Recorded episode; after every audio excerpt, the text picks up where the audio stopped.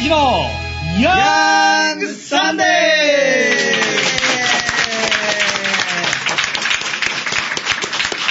サンデ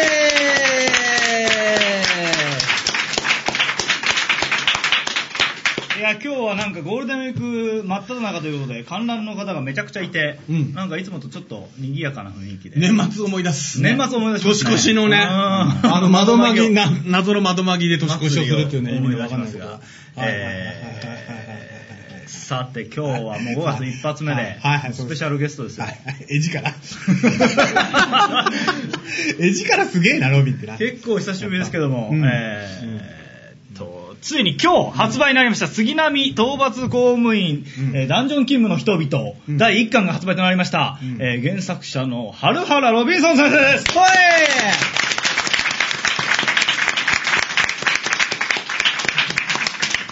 なんだろう笑ってしまう 勝ってるな。今日はなんかねあの打ち合わせうん。5時からっつってんのに、うん。それは遅刻したみたいに言うのやめてください。いやいや。まあまあまあね。5 5半ぐらい。時37分に着いただけです。ただそれだけのそうただそれだけのことです。バカ野郎。今日帽子じゃないんだねって。そうですね、前回のそういうんじゃない。もうやめたんだよ、そういうのね。忘れてましたね。あそうそうですね。今日遅刻するぐらいなんで、特に出落ちも振られてたんですけど、なんもないですしね。一応 ET のシャツは着てきたんですけど、これが ET だってことに気づいてもらえなかった。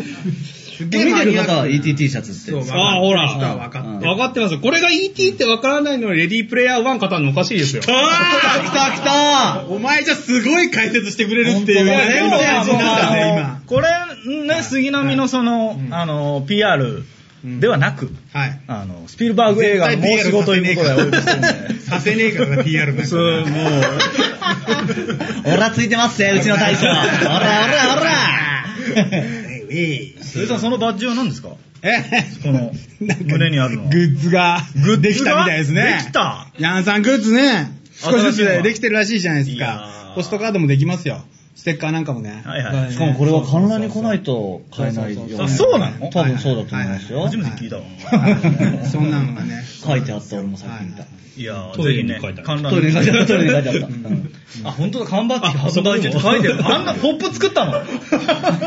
気合入ってんなうちのスタッフ。あせっかく来てもらったんだ。から、なんか、まあね。お土産がないのはちょっとなっていうのもね、やろうかなみたいななんかことですよ。あれなんでマクガイアのあんのマクガイアのもあるマクガイアのバッジもあんの？マクガイアのバッジもあります。をヤンさんの観覧で売るの？いやいや、だから、そりゃもう、そりゃもう俺たちボラブラザーなんだよ。そうですよ。レギュラーゲストじゃないですか。そうそうそうそう。そうなんだよそんなの作ってますよ。ぜひねロビンが持ってるっていう。あの、ほぼ毎週観覧やってますんで、ぜひ皆さんも遊びに来てください。まあ、今日はまあゴールデンウィークっていうこともありまして、うんえ次の日も休みなんでね、うんえー皆さんね、ちょっと長時間になるかもしれないんですけど、お付き合いいただければ。あとね、杉並のね、絵描いてるね、これ、帰ったタイミング画。失ったんですいいね、ロビンさん最後まで持っていただいて。はい、だはい、だはい、だはい、だこの絵、ね、漫画の絵描いてるのがね、元うちのアシスタントやってくれてた佐藤くんなんで、ね、やつは、もう J の絵だったら何でも描けるという。J の絵だった。ら。そうそうそうそう。だからあの、ドラえもんの全キャラクターを鳥山明が描いたらどうなるかとか。さすがの j ソ o ルですね。もしくは、あの、ジョジョ風にやったらどうかって全部書けますんで。そんなこう荒技も後半ちょっと。書けます。そんな荒技もちょっとお楽しみにしてもらいつつ。ね。ちょっと後でお呼びいたします。ので、はい。い。ろい。ろやおってい。きます、楽しみ。にしてください。はい。はい。えー、とい。うことで今日は、うんレディープレイヤー1。いや、もうさ、先特集週なんですけどさ、本当にさ、大事故起こしたじゃん、俺。いえや、もう本当にへこんで、一週間へこんでただからね、あれね。何あの、声は出ないしさ、朦朧としてたじゃん、俺昨日。先週。昨日とか言ってるし。まだ朦朧としてんだよ。昨日のことのようなんだよ前世じゃないんですか？そうな、絶対面白いだろまあ大丈夫だろって言ったらさ、喋れないしさ、参ったね。ああいうこと起こんね。たまにね。いやでも楽しそうに喋ってましたけどね。楽しそう楽しそうに喋んだよ、マナーだべ、それは。止めるとこがないからないないさない。さマナーだしかも、かぐや姫の話かぐや姫の物語を宮崎駿が作ったらさ、絶対盛り上がるやつなんだけど、はい見てねえもんだから、いちいち回転しなきゃいけないで、行ったり来たりで、もう、はっはっしちゃってな。途中でやん、途中でやんなっちゃってさ。これみんな見てないとダメあー、ダダメだこれ。そ うそう、なっちゃってさ。そんなこともあるよね、人生ね。なんか今日はあの、うんそれ見たちいたけおさんがいらっしゃって。そうなのよ。あのことはね、ちょっとね、うん思い出すとちょっと嬉しい気もします。あんなにね、ちいたけおのモノマネができると思わなかったんで。ちょっとじゃあまだ見てない方もいるんで。そこだけを切り取って流れなくや やりましょうか。ああ、面白い。姫、おいで、姫、おいで、ちいさんがいる姫、ちいさんに会えたおいで、姫、あーだ、むせて。もう、ダメだ。ちいさんです。ちいさん完全に散歩してる姿が見えました。そ、そこ見えちゃった。かぐや姫見てほしかった。そうよまさか俺、ちいさんこんなやれると思わなかった。あ中島ラボさんとかさは、いちいさんとかさ、今は亡きおじいちゃんたちをやらせて、本当に、な、本当うまい。うまい。何専用機なんだよな。好きなおじいちゃん。本当そういうのいいよね。それで、もうもう分かんなくてもいい。なんか面白い髪型になったね。ありがとうございます。こんな風に現実が見えてますね、僕も。後でね、ちょっとそれもね、しみちゃんが思いっきりいじりたいらしいんでね。しみちゃん俺の髪型見て爆笑してました。さっき大爆笑。シャラ臭いって言ってまシした。ャラ臭い。お前流行り取り入れたなーっつって爆笑してました。え、流行ってるんですかそれ。流行ってるって言ってました。後で解説します。最先端らしい。えー最先端走ってるらしいよ。走ってた。すごいですね。しかも OL がやるようなことを。OL がやることを、俺の髪型の話良くない？いや、みんな絶対気になってる。?RP1 やらへん。気になってんだよ。ということで、レディープレイヤー1と、さらに今日は、あの、比較映画論みたいな感じですか？作家論というか。あの、先週、あの、平成ポンポコ平成たぬき合戦。たぬき合戦。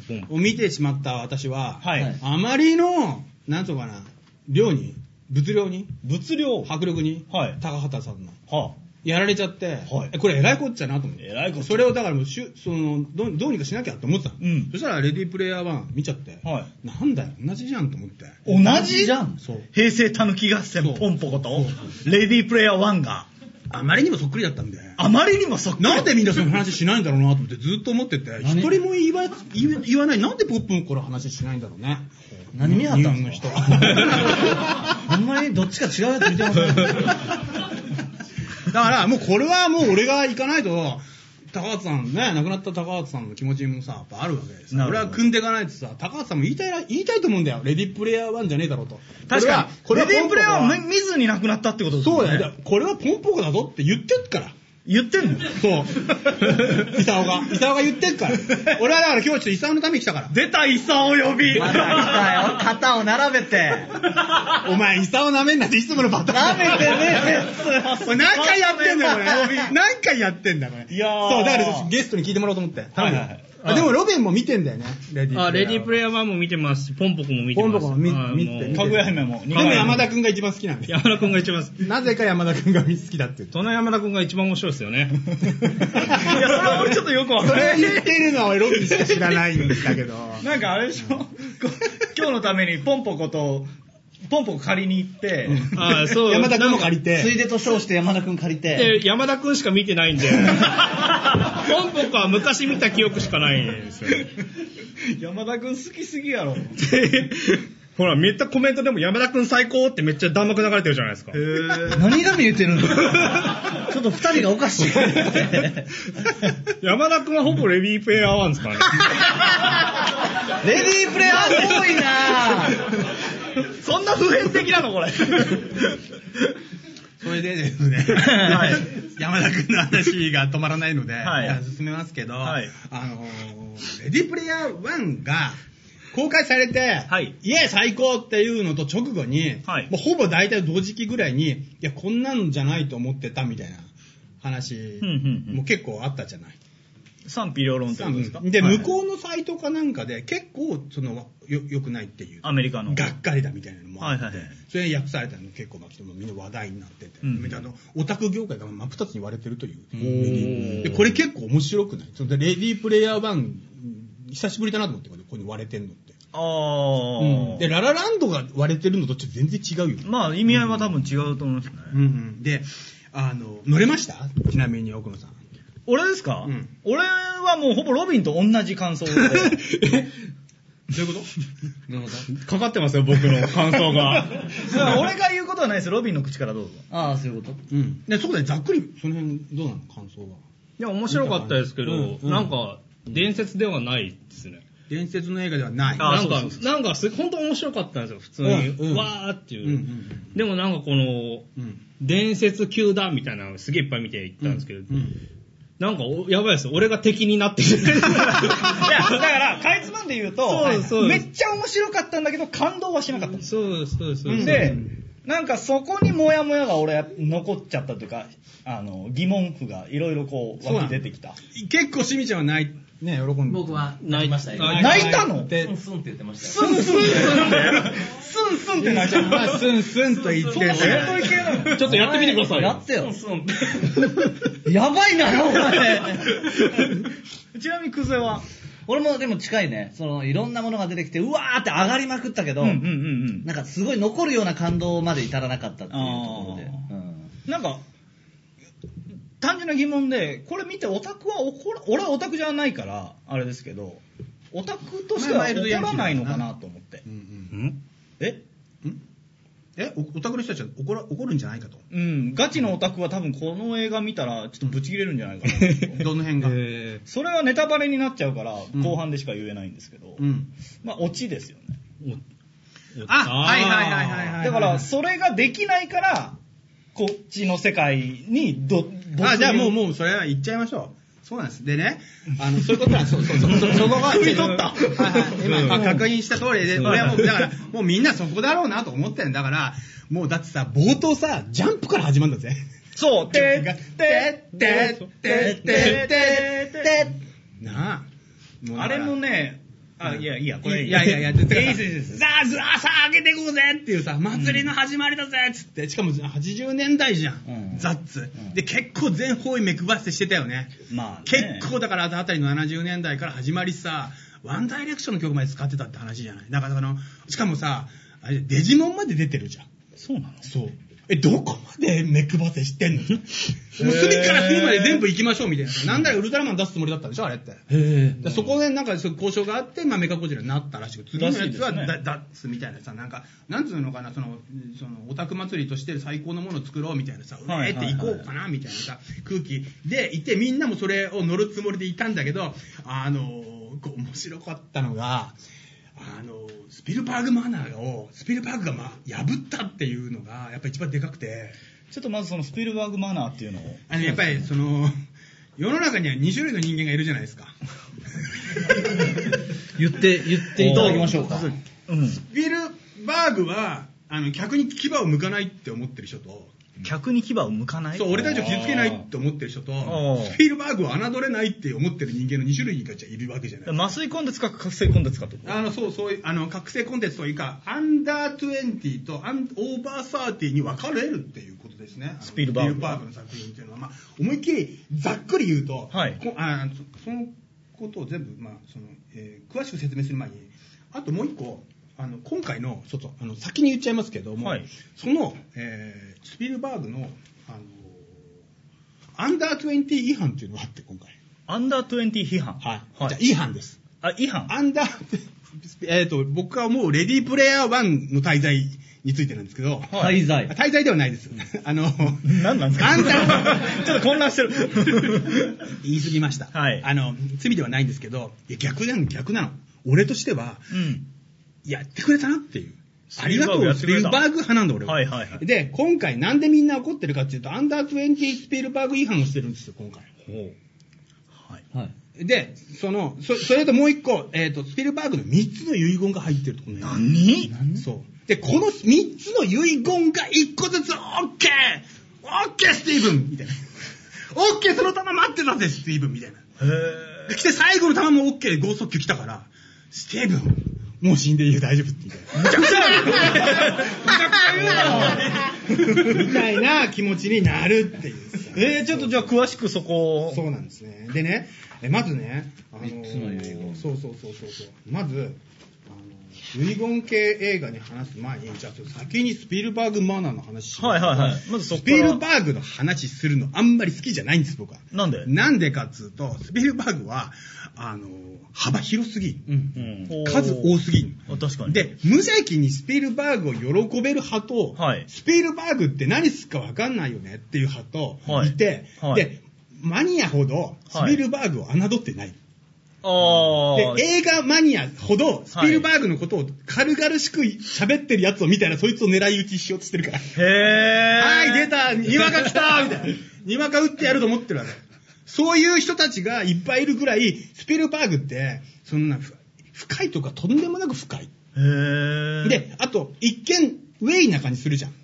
ゼミックスが撮ってるけど、エンターテインメントで、うんあの、まあ、バックトゥザフューチャーとインディ・ジョーンズのイメージがあるから、うんジョーズとか、うん。初期の、うん。なんかそのノリノリの感じ、あとなんかそのリア充的な雰囲気みたいな。でも、実を言うと、あの、スピルバーグ自身が家庭が崩壊してたし、ユダヤ人で、マイノリティでいじめられっ子だったみたいな、そのマイナスの要素をいっぱい抱えてるから、この人の映画って基本的に弱い者の見方っていうか弱者の視点で書かれてる。うん。で、えーそういうこともあってさ、うん。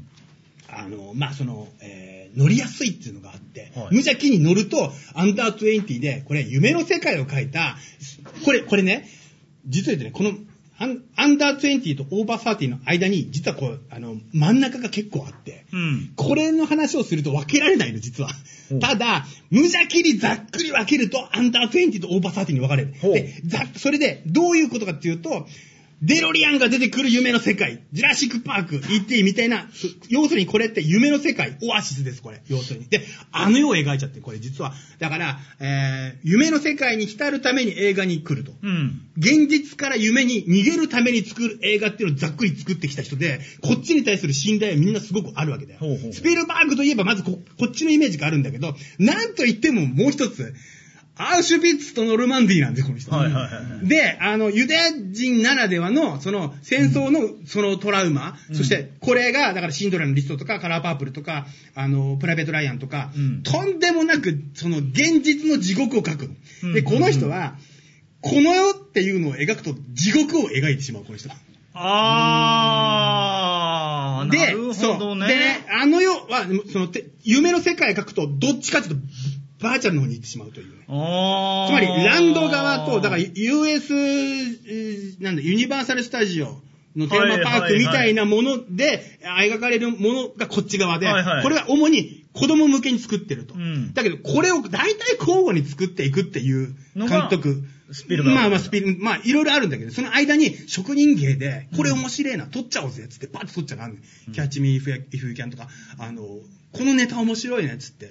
もう一個スピルバーグの顔があって、それは職人なんだよ。うん。だから、し職人とアーティストと自分みたいなものの3つが全部出てるんで、スピルバーグ語るとすっげえ難しい。なるほど。そうしかもそれを綺麗にそれぞれの作品に分けてやる。分けて。で、これ、アンダー20でやってる場合は、基本的に来た人が満足して帰るようになってるから、多くはメッセージ性が少ない。うん薄いの。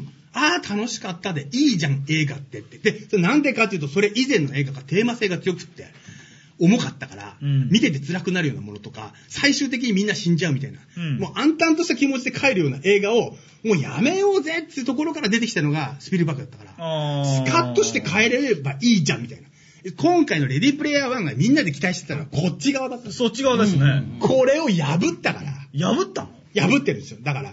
で、どう考えてもスピルバーグが今回の VR ものを作ったと。うん。おじさんみたいな世代の人が VR ものを作ったら、ん何が落としどころは一発でわかるでしょ？うん。テーマは何かわかるじゃん、もう。ま現実に戻れって絶対言うよね、これ。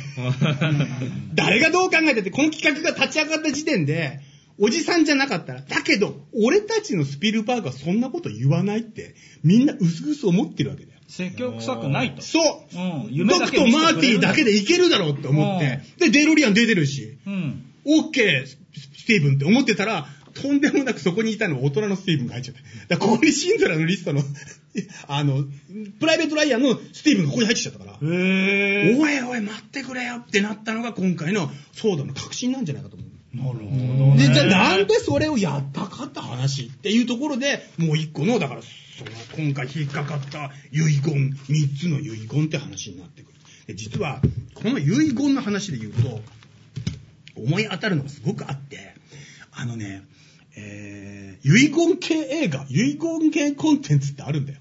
はい。うん。つまり、これ、人生で最後かなって、そろそろ映画撮るのももう、これが最後かなって思ったりとか、思い出すと、総まとめに入れようとするわけ。はい。で、そこで出てくるのが、うんあのー、えー、遺言系映画で、やってしまいがちっていうね。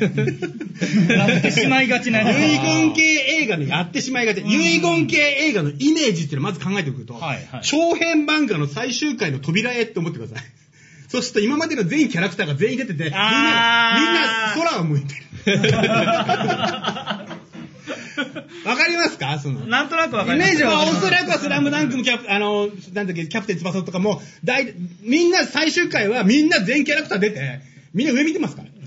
で、死んだやつもいたりしますよ、その 記念写真撮ったり記念写真ですから。そうそうそう。で、俺たちの青春みたいな。うん。な、なんでかっつうと、その、俺の人生っていうものを、全部まとめておきたいっていう時に、俺だけじゃないんだよ。はい。お前たちもいたよな、みたいな。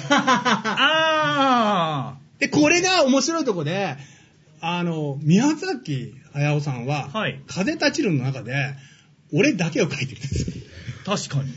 ところが、はい高畑さんはポンポコの中で、俺だけじゃなくって、日本文化全部を乗っけたんです。待って、ポンポコって遺言系映画なんですか？まさにポンポが遺言系。そうで、遺言系そうで、遺言系は死んでいくから、はい若いやつにうん、どうしてもメッセージ伝えなきゃいけないから、説教が入ってくるわけだよ。うん説教臭いっていうのが遺言系の特徴なんだよ。うん。で、こんなん見たくないっすよ。金払ってっていう風になりがちで、で、これで、ちょっとまあ面白いのが、あの、まさにポンポコがそうだったんだけど、はいその話しますけど、ポンポコだけじゃなくって、はい。あの、手塚先生の、あの、まあ、ほ、ほぼ最後のアニメだった森の伝説っていうのがあって、知らないぞで、ここに乗っかってるのは、はいまあ、ディズニーですわな。あー、本当だ、本当だ。で、まあ、手塚先生のだから人生ですよな。これそうそうそう。で、で、そこで描かれているのやがヒトラーですね、これ。ヒヒトラー。ヒトラーです。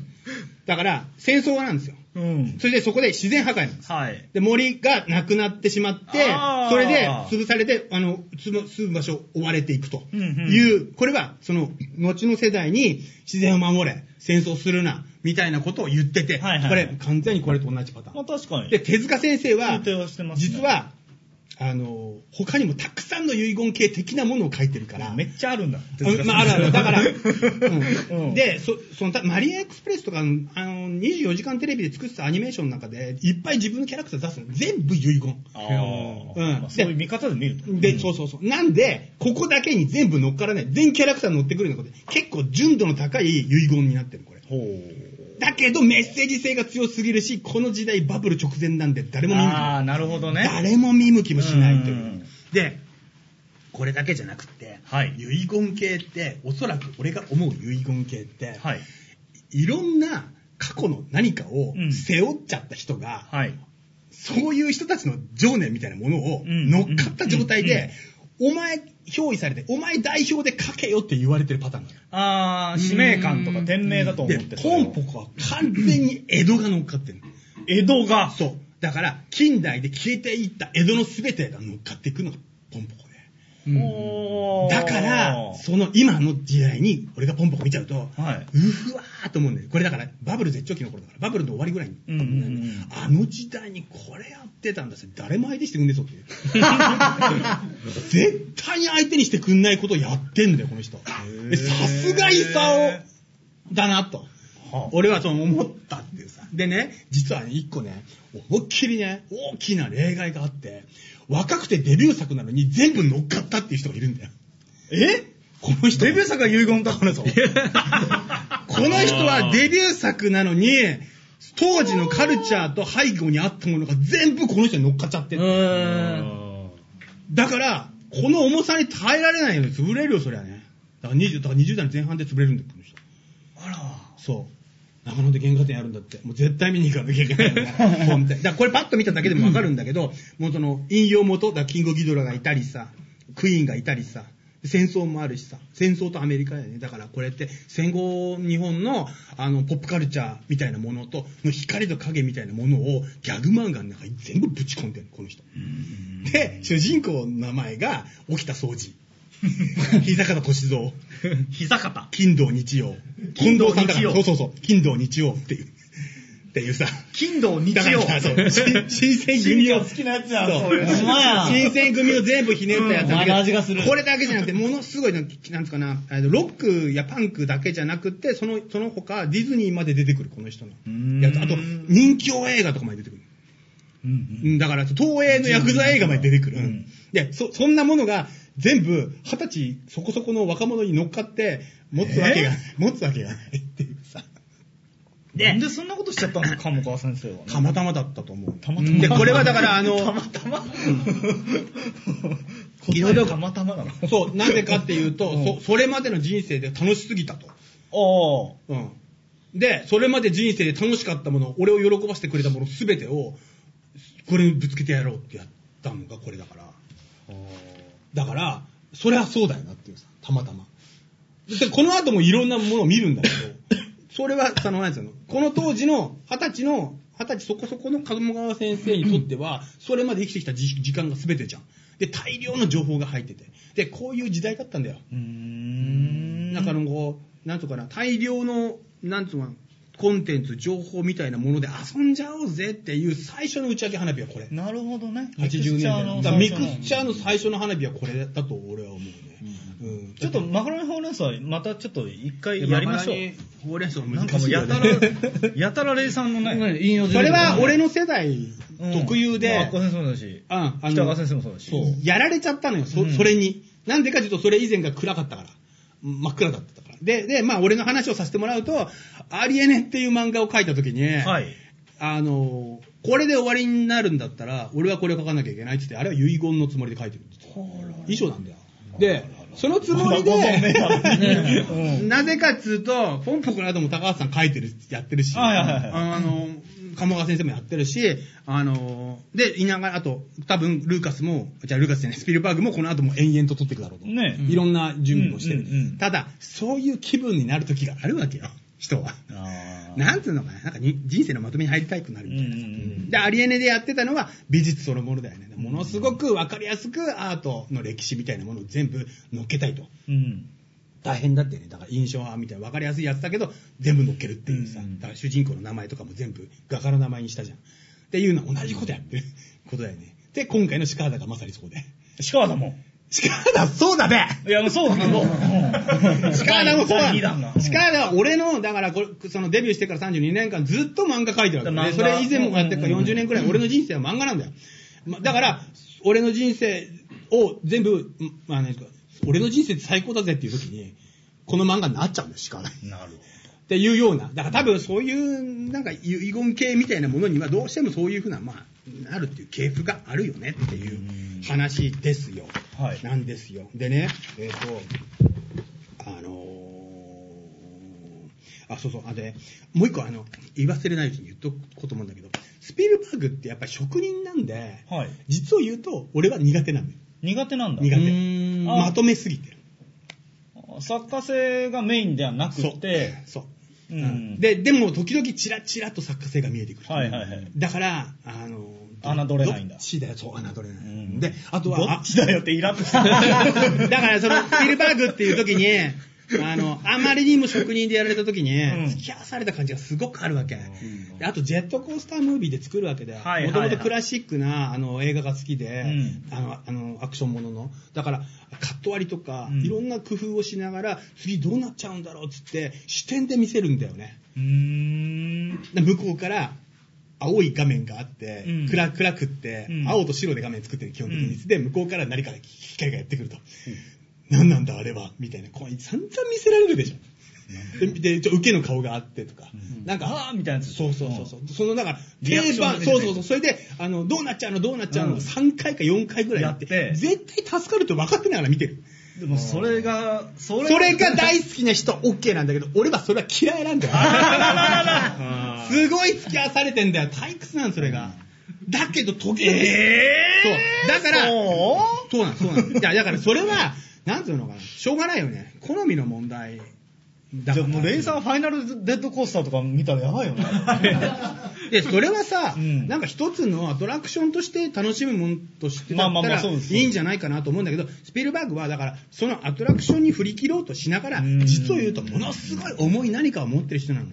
だからそれを隠してたんで、今回みたいなことになったんだっていうことになった。で、今回が、今回何が起こったかっていうと、何が起こったんですか？そうやって子供たちと遊んでる瞬間に大人に変わっちゃったわけだよ、ボンって。あれ？そのスピルバーグが。はいそして、あの、お前らに今から本当のこと言うからって言い出しちゃった。あらあらあらそれが、レディープレイヤー、こんな、そんなことやったススティーブン見たことないから、オッケースティーブンサンキューってなっちゃう。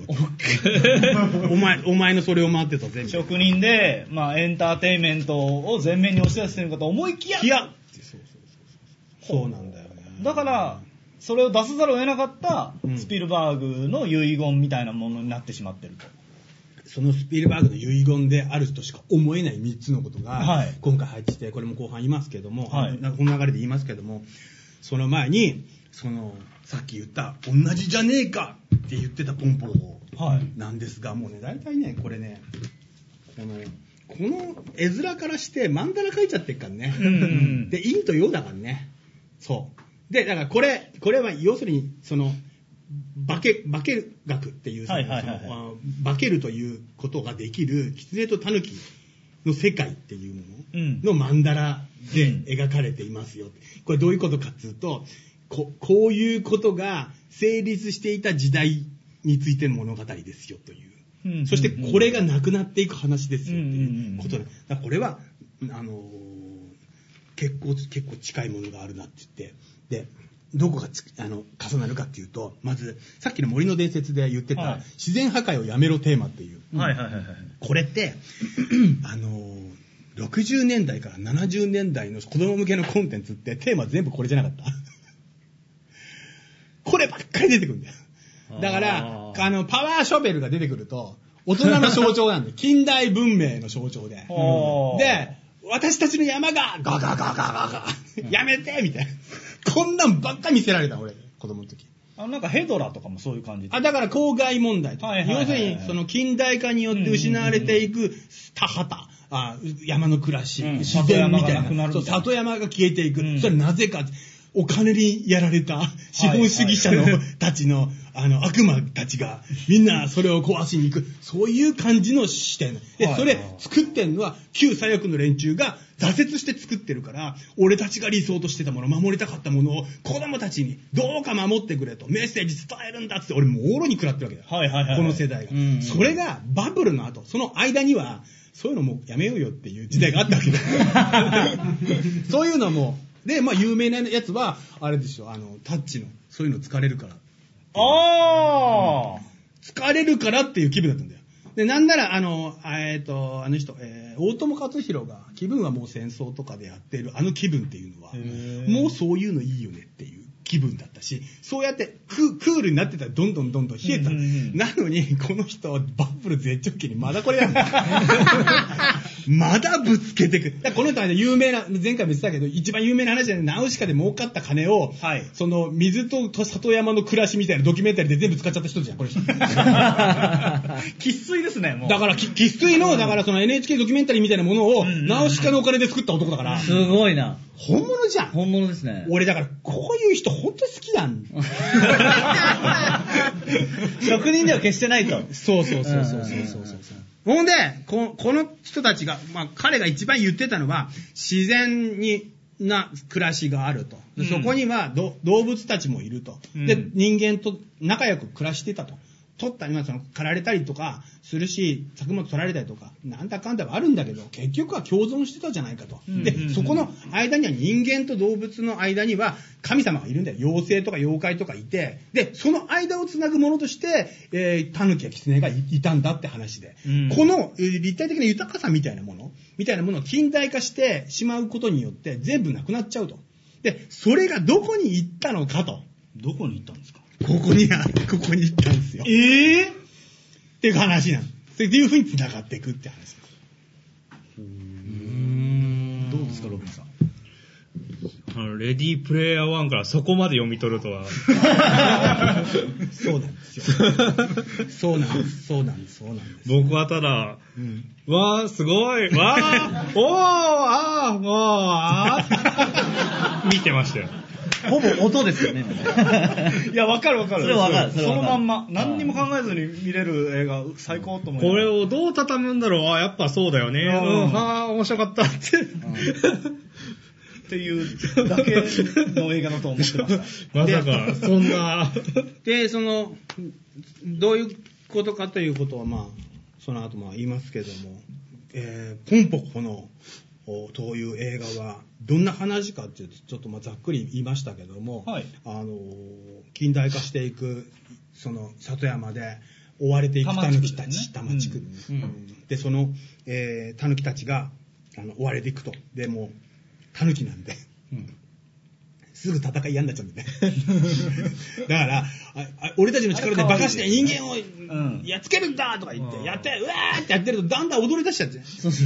もうあれこそが江戸なんだよ。確かに。だから日本人の一番いいとこなの。うんええじゃな戦闘、だから一番戦闘的になるキャラクターもいるんだけど、あいつは胴上げしてみんながテレビ始まったってみんな行っちゃって、落ち、落ちて、踏まれて、大怪我して戦えなくなるんだよ、あいつね。そうですね。だから名誉の副賞とかじゃなくて、みんなが、あ、テレビ始まっちゃったって言っちゃったみたいな。ピュリズムじゃんそう。これはね、すごいよね。だからそのこんな風にね豊かにやってたよね、みたいな。で、だから、その、里山追われてからも人間に化けては、人間の世界に紛れて、うんで、人間の食べ物を食べちゃうと。そうすると、あれうまかったよね、みたいな話になるんだよね。うんうんうんで、人間たちを皆殺しにしろ、みたいな話をしてるときにさ、いや、でもそれしたらさ、あれ食べられなくなる。ハンバーガーとか天ぷら食べられなくなるよいやつってじゃあ、それは、それは、ちょっとは残してくれば、みたいな話になってくれ。これはあれなんだよ。あのー、あれなんだっけ、夏目漱石の、我が輩は猫であるっていう、はいはいはい人間たちの議論っていうのを猫側から見て着火してたのと、まあ、同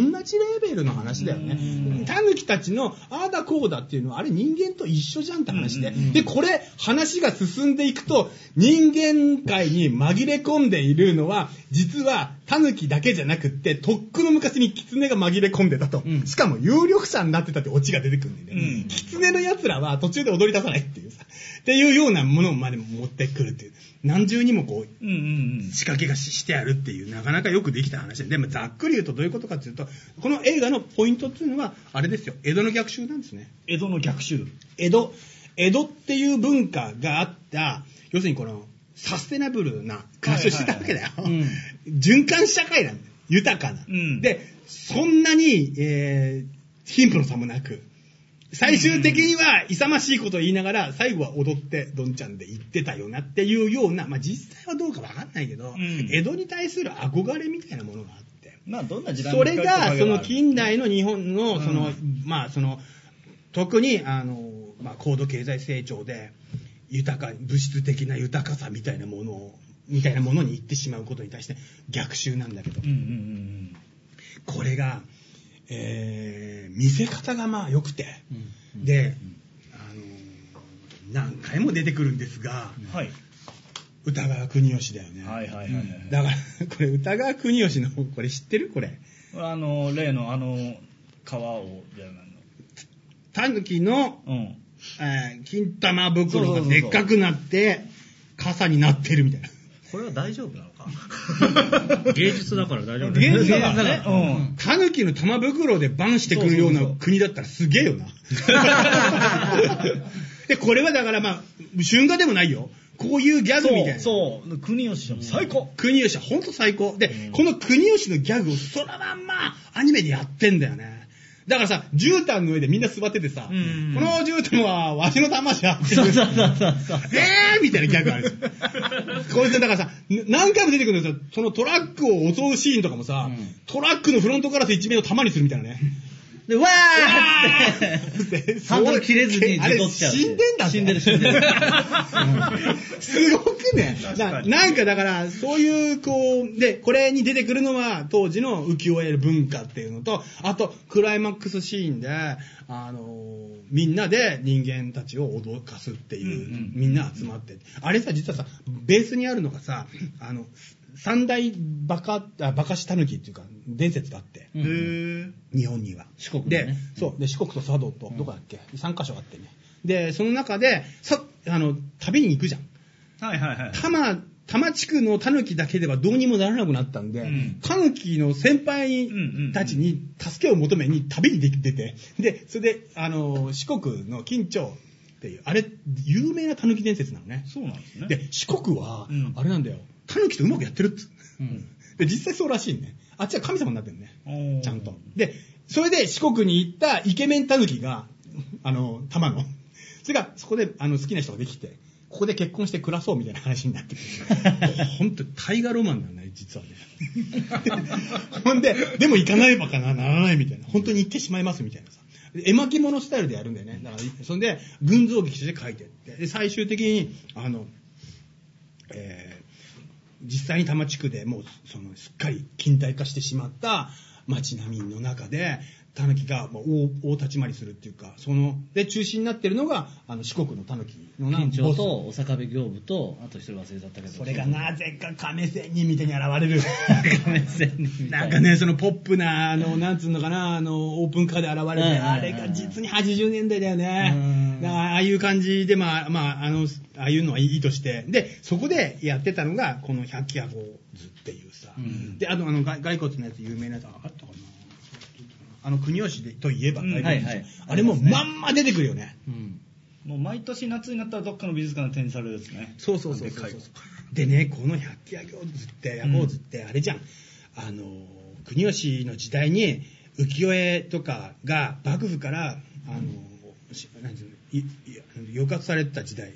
だからその検閲とか受けて、うんうんうん。っていう時代にあの幕府批判をするためにもののけとして書いてるという。実はこれレジスタンスうんうんなんだよね、そのこの反政府活動としての絵なんでこれをまんま引用してる、なんてインテリアろうとか鼻持ちならない。インテリアろう鼻持ちならないの？って思われるのもよくわかるけど、うん。何しろこれって、あのー俺としてはさ、なんだろうかな、こう、いくつも文化的にすげえレベルにある。はいはいはいしかも、そこに書かれてるものが、えっ、と、八百万の神がいたのに、それがいなくなる、うん妖怪がいなくなる、多様性がなくなる、文化が貧しくなるって言ってた荒俣さんと水木さん。いたよね、水木しげるさん。水木しげるさん出てきちゃうからね、この映画にね。え？水木さん出てきたでしょ？どこ出てましたあの、コメンテーターで出てる。あ、そう。で、全面協力してる。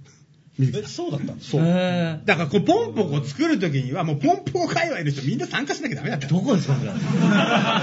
知りませんよ、そんな会話。嬉しそうにして。いるね。俺も、俺も、俺も。ポンポコ界隈のポンポコ界隈。ポンポコ界隈だポンポコ界隈だった。マジポップな名前なんでしょ？そうそうそう。びっくりしたわ、ジブリ。びっくりした。で、実は、ポンポコといえば、まあ、売れないテーマ、てんこ盛りなんだよね。これをやったら売れないだろうっていうことが いっぱいあってさ、うんまあ一つは、まあ、テーマが真っ当すぎるってこと、うんうんあと、ヒロイズムを否定してるはいはいはい。これはでっかいね。うん。だから、なんかなんて、例えば、えー、ラピュタにしろさ、うんシータは、じゃあシータじゃないとパズーは活躍するよね、一応ね。まあ、パズーはね、かっこいいですナウシカも活躍するじゃん。うんえなんかあー、基本的に主人公は活躍するようになる。はいそして成長するよ うになる。全部否定だからね。まあ、まあ、ポンポ否定いうと、否定ではないんだよ。うどっこい生きてるで終わるんだよ。はいはいはいはい。うん、でそこはすごくて、なんかこの、さ最後に、あのーこの、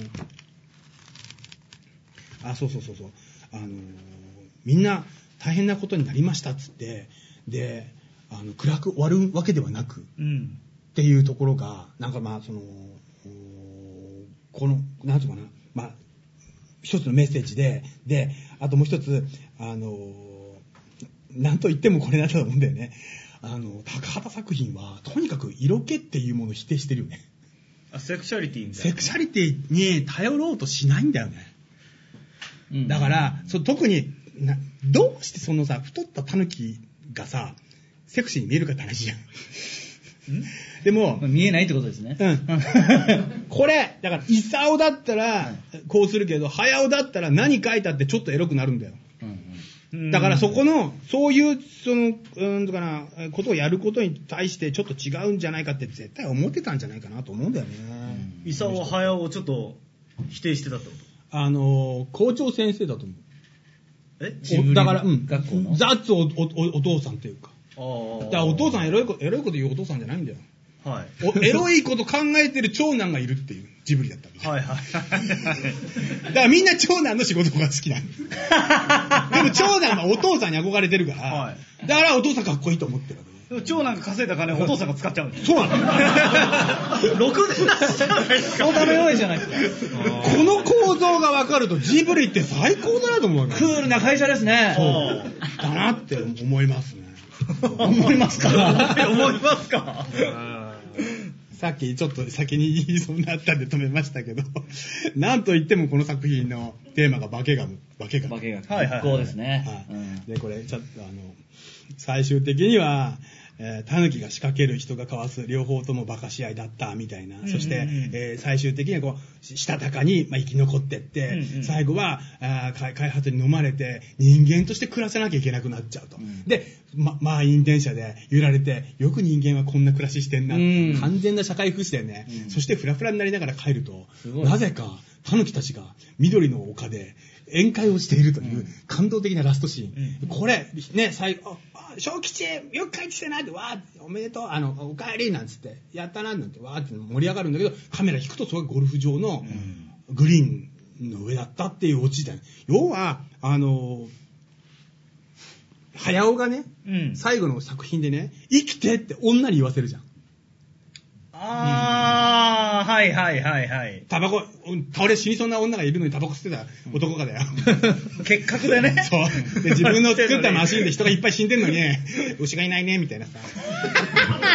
あれに対してさ、あれ、あのさ、あの、あの傷跡に対してさ、うんなんか忘れるって言いながらさ、最後さ、お前、死も見とらなかった女がさ、生きてっていうところでさ、救われようとするさ、早尾に対してさ、なんていうの、最後さ、あ大丈夫、生き残っから俺たちっていうさ、庶民の強さみたいなんで返している。この大人、大人な感じ、お父さんな感じ。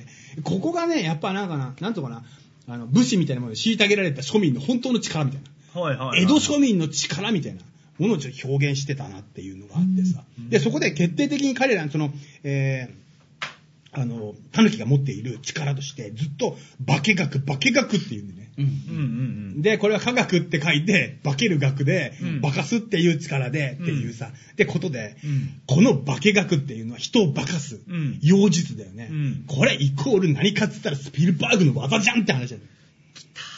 あ俺たちはずっと化学を食らってたんだよ、こいつにたぬき親父だったんだよ、こいつはよたぬき親父だったんだ。こいつですーよいやっさーこれはやったいやいやっさこれスティーブンスティーブン・ザビててててて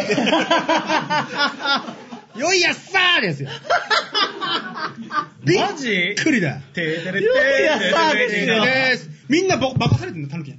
あさっきだから、わーって言ってたじゃん。そうあれ、あのあれ、タヌキに化かされてバカされに行ってますし、化かされてーバカされたくて言ってます進んでいってますからね。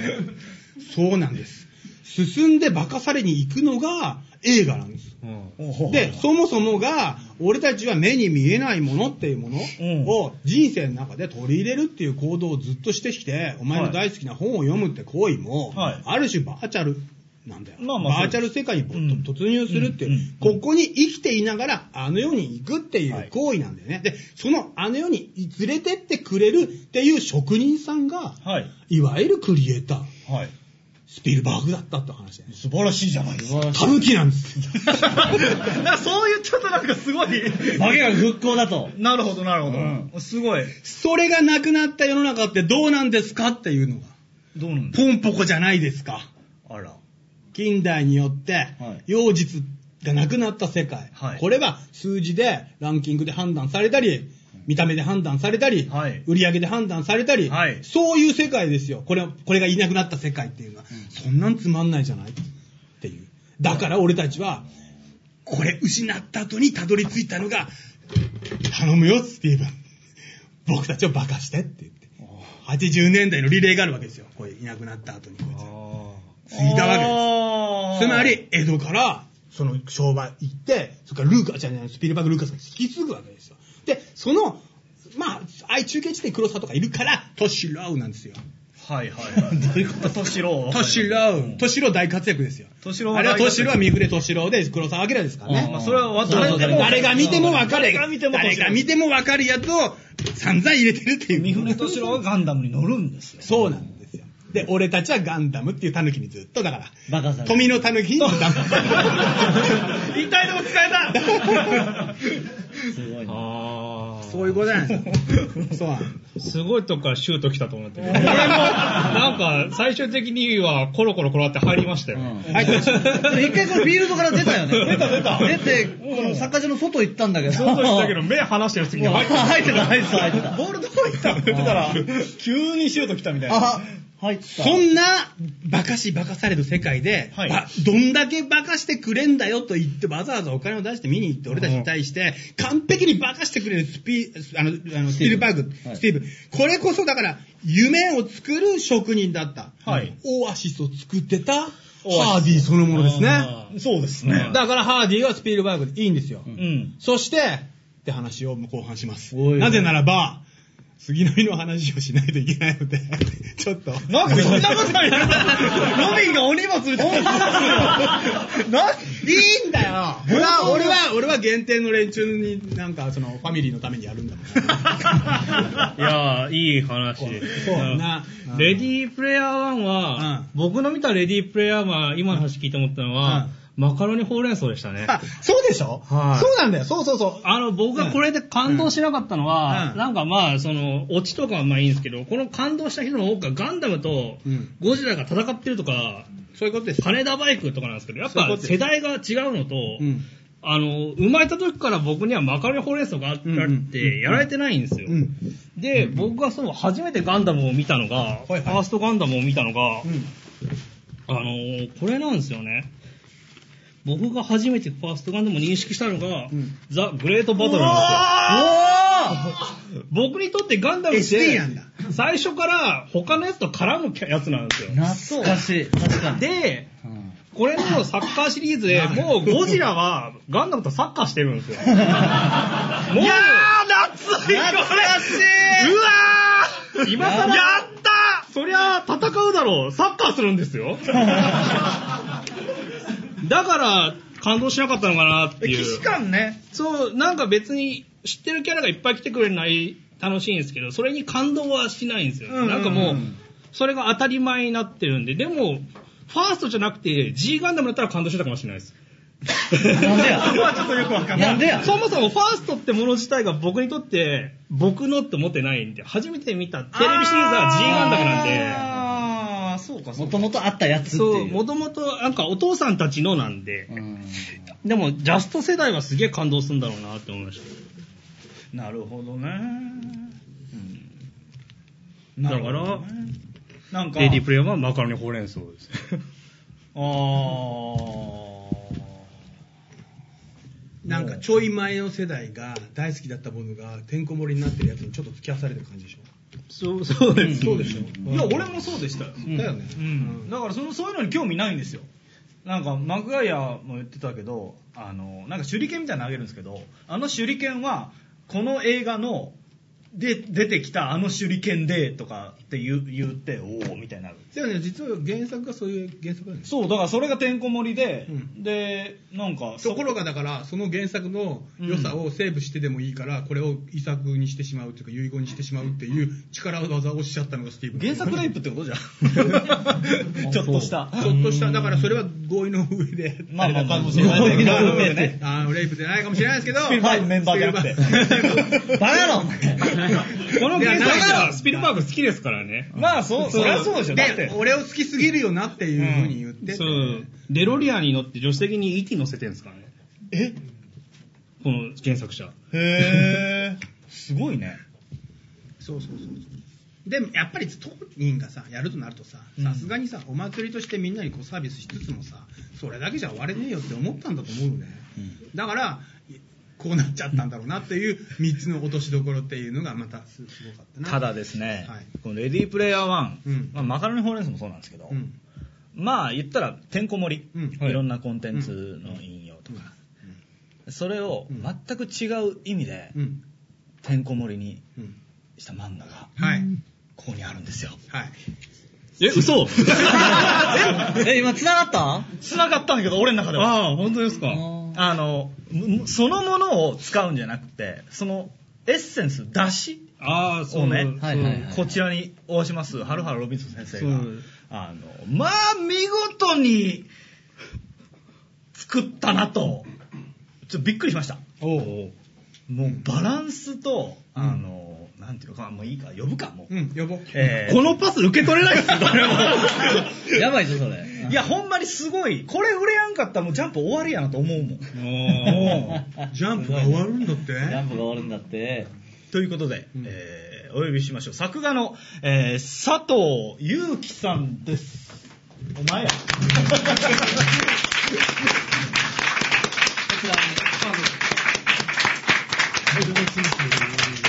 いらっしゃって。すいませんね、もあ、いえいえ。う、もう、横でポンポコの話めっちゃ聞いて、で。聞きながら、先週とか先々週にいただいた無茶ぶりのために修行を一生懸命してます。なんと、あの、佐藤さん、えー作画担当なんですけれども、えーレイジさんの元アシスタントそうそうという。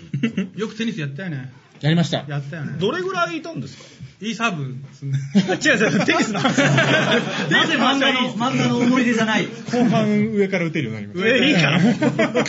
そう、これなんと、この佐藤さんの師匠の星野桂先生が寄稿していただいてるんですよ。え？あの星野桂先生が？そう。何それ、リハーサル？この、あのなんか気まずくないのかなってここ出るのって思ったんですけど、あ、いや、全然全然。衛生士じゃなくて星野先生の方に頼んでるっていう。お前そこはいいべいや、それはもう、いろんな人に世話になんだって。おらへんからよかったそうそうそう、それを言い出すと大変なんだよ。一番最初にアシスタントとして雇ってもらったのが、さんなんで。そうなんだ。ええそれまでずっとね、あの、ユニクロで働いてたんで。あの、服たたむのとミシン超うまいんで。めっちゃミシン？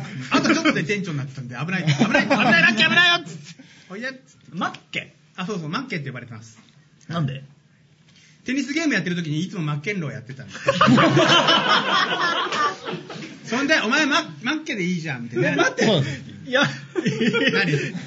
山田何電子事務所かなんかわかんないですけど、あそこは、はいその、普通にテニスもやりつつ、ゲームテニスゲームもやるテニスゲームはでも違うよね。あっちでやってたんでね。テニスゲームって？言ってました。覚えてない。まあいろいろ遊んでますよ。なるほどねはいそういう、そういうことも大テニ事です。スサークルみたいなテニスサークルね。みたいなもんですよ。ちなみに何何の漫画の時だったんですか、レイさんの作品。最初、ゼブラーマン2でした。ああのタイミングね。え、ダノ君とも被ってる、うん。うんだから、大学でドラと一緒なんだよ。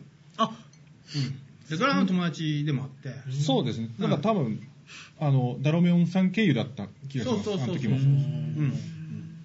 なんかね、一回飲み会、水曜会の飲み会でうん来ていただいて、うんで、もうすぐドラゴンボールのうん。書きましたっけ？うん描いていただいて、ドラゴンボールすげえすげえて。あの、本当ドラゴンボールばっかり書いてます。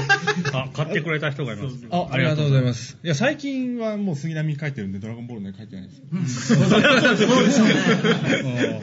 もうファミレス行っちゃドラゴンボール書いてたから。え、鳥山先生のアシスタントとかはやったの？やってないです。やってなくて。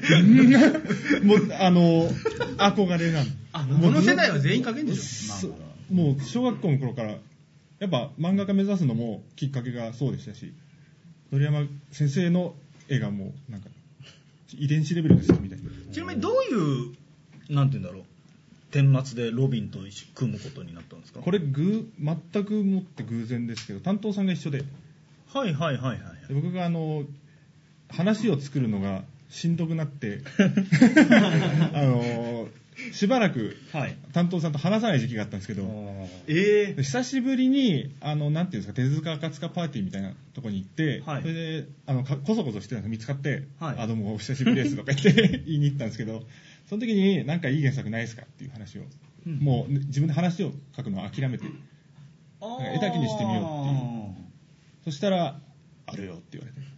あるよ。あるよ。あるよって言われて、それが、ハルハルさんのだった。で、ロビンはその話を受けてってことですか？受けて。で原作書いてはーい、大丈夫でーすって。ある？ふわっふわやん。あその時どんな感じだったんですか？いいっすよみたいな感じだったんですか？え、いや、あれ？なんか最初に絵が来たのかな？で、はい、大丈夫です。あ、うまいっすね。大丈夫です。じゃあ仮だ。あじゃあロビンの原作を何人かに絵にしてもらってっていうことではなくていや、なんかもう一人ですよね。なんか、そうですね。何人かにしてもらうみたいな話もあった気もするんですけど、一人だけやってきて、一人で、おあ大丈夫ですね。っていいっすね。めっちゃ割り込みに入ってきたんです いろんな人がこう、あ待っていた中に、あ、お邪魔します。ちなみにそれって去年？一昨年か一昨年の年末、え？いや一、昨年の年末、でしたっけ？去年に話をし書いてましたよね。で、去年の春頃というか、5月ぐらいに決まってたんですもう確か、もう掲載がそんぐらいだったんですよね。なんで、そんな、いろんな絵師がいるんだけど、はい。まあ、マッケーの絵師っぷりは、ちょっと後半ちょっとぜひ見てもらって、藤子 F 風デスノートとか書けるから。すごい。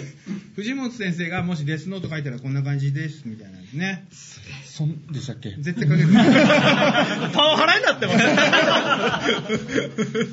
ジョジョ風の鬼太郎も書いてもらうんでしょ？ジョジョ風の人の楽しみですね。猫娘も書けるんでしょ、ジョジョ風のね猫娘顔が。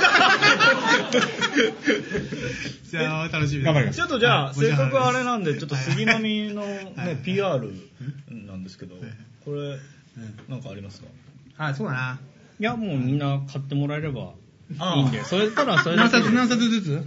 あまあ、2、3冊でいいですね、全然。2、3冊でよくて、あのー、あの、店舗特典があるんで、あそうですね。ちゃんと、ちゃんと PR ができてる。あの、店舗特典3店舗、とはい言っていいのかな？虎の穴さんと、あと、アニメートと、あと電子書籍のブックウォーカーってところだと特典がつくらしいんですけど、そね、それぞれ3冊ぐらいかなっていう感じです。それぞれさ、9冊ですね。9冊えちょっと、内容を PR しろっての。内容はね、はい。もうね、阿佐ヶ谷が大変なことになります。見てもらえばわかります阿佐ヶ谷が大変なことになっちゃいます。すよあの、久世の住んでる阿佐ヶ谷が。そして今度、幕ヶ谷と俺がイベントする阿佐ヶ谷に 大変なことが起こってる漫画です。で、見てください。これは見たくなったな楽しみだね。阿佐ヶ谷めっちゃ書いてたね、ちゃんとね。めっちゃ書いてましめっちゃ阿た佐ヶ谷だね。お前ここだと思う。王道なんでね、あらすじ言うとなんかつまんなそうな。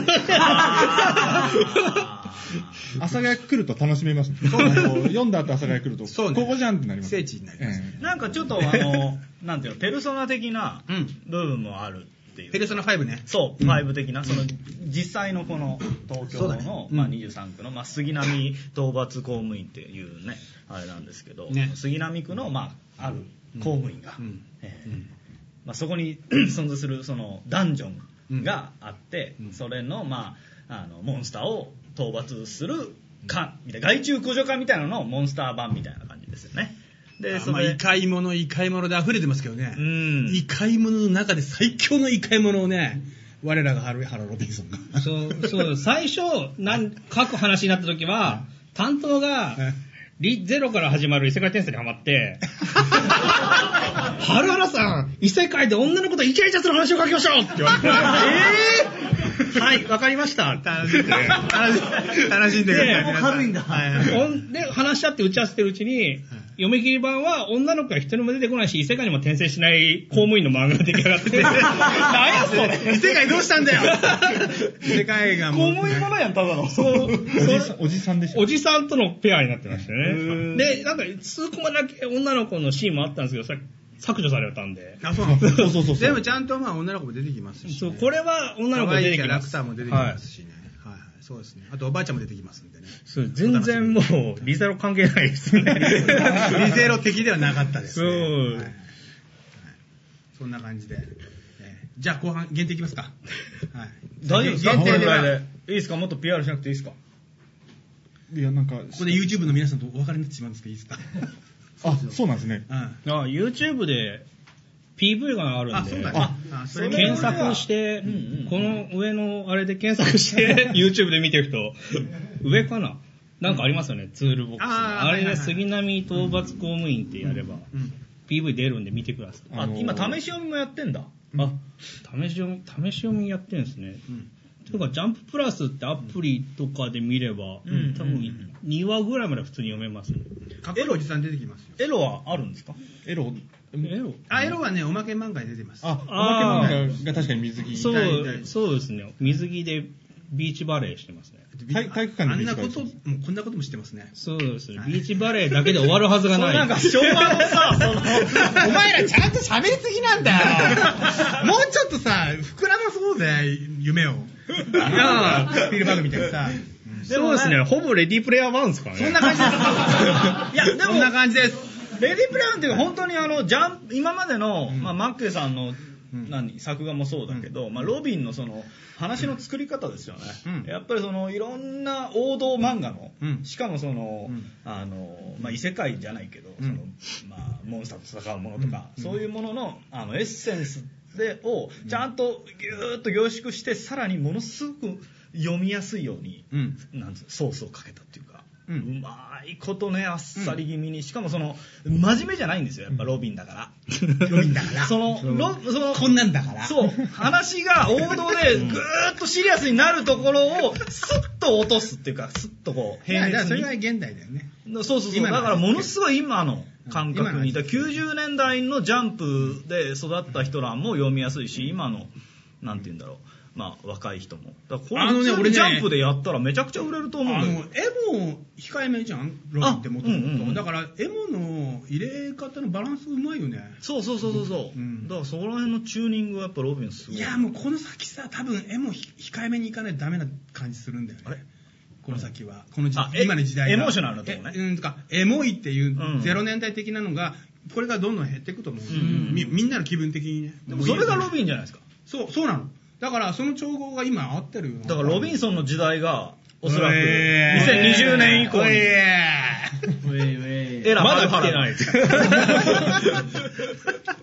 です。ね。もう絵もすごい絵もってあのあの作画もすごいんでね、ボロボロになって書いてますんで。ボロもうこれやるのすごいなと思ってうん、大変だよね。漫画家ってすごくないですか？大変だよ。漫画家すごいっすかすごいよ本当もう、すごいよよくわかんないですね。意味わかんないえいやーということで、えーはい杉並飛ばす公務員、えーダンジョン勤務の人々よろしくお願いします。ということで、えー後半いきましょう。はいはい。えー、と後半は、えーうん。えースピルバーグ3つの遺言うん。を、えーレイジさんの口から。であとき前回のちょっと残ってる質問をいくつかやら、時間あればやりたいなと、はい。で来週の話をさせてください。来週5月9日、うん。あ、そうだ。うん。なんと、えーしこ亀写真家写真家の青山由紀くん、スクールガールコンプレックスで有名なね、これですよ、皆さん。やばいでしょ、これ。やばいですよ。あの、俺日本で一番やばいカメラマンだと思ってるんで、あの、今、今の人です、この人はね。はい。あの青山祐希さんはい。が、はいえー来ていただいて。もうね、散々中二病で苦しんで、はい。世界一周して、はいはい。ようやくたどり着いた世界で、が女子高生なんで、自分を相手にしてくれなかった全ての女たちに復讐をしている男です。あららららら。ら大丈夫ですか戦い？え、じゃあそれ、そその通りですって言われたんで。で、その、その、その顛末、プラス、その先に彼行ってるんですよ。で、それで、まあ、あの、こういうのも書いて、これ、彼とカッキーが作った本です。はいで、まあ、その、写真で食べていくためにどうしたらいいかってことを自分で見つけたスキルみあたいな。写真で食べていくためのの全力授業。うんうんとか、まあ、あえっ、とね、僕は写真の素晴らしさを、えー全力で伝えたいだったかな。なんかその、うんうんうんかうんまあ、やってる、いくつかやってるんで、そ、こっちの話、要するに今、クリエイターとして食っていくためにはどうしたらいいかってことを、彼フリーランスそう。で、それをさ本が最近出て、はいそれに俺も参加してるんで、はいその話もしようと。はいつまり、えーまあ、クリエイターやりたいなって、ちょっとでも思ってる人には結構力強い、こう何かを与えてくれる人だと思うので、青山くん。スターだよ、この、あの、世界では今。うん何年も前から。青山メンバ青ーが山くんが、うん、フロントにいる感じはするよね。なんか、本当にギリギリな。ちょっとその話は来週ちょっと楽しみですよ。また、まあ初登場ですごい人がまたいらっしゃるということでこれね、いずれ、いつか来てほしいなと思ってたんで、ちょうどいいタイミングなということで来週のはい矢野さんも、えーまた僕のメンバー違った世界を。ありがとうメンバーです。ということで、えー、もういいかな。もういいよね。ううんん。よし。その次の週は横山大会にありますんで、よろしくお願いします。はい。じゃあ後半行きましょう。アストロビスタ。ベイベー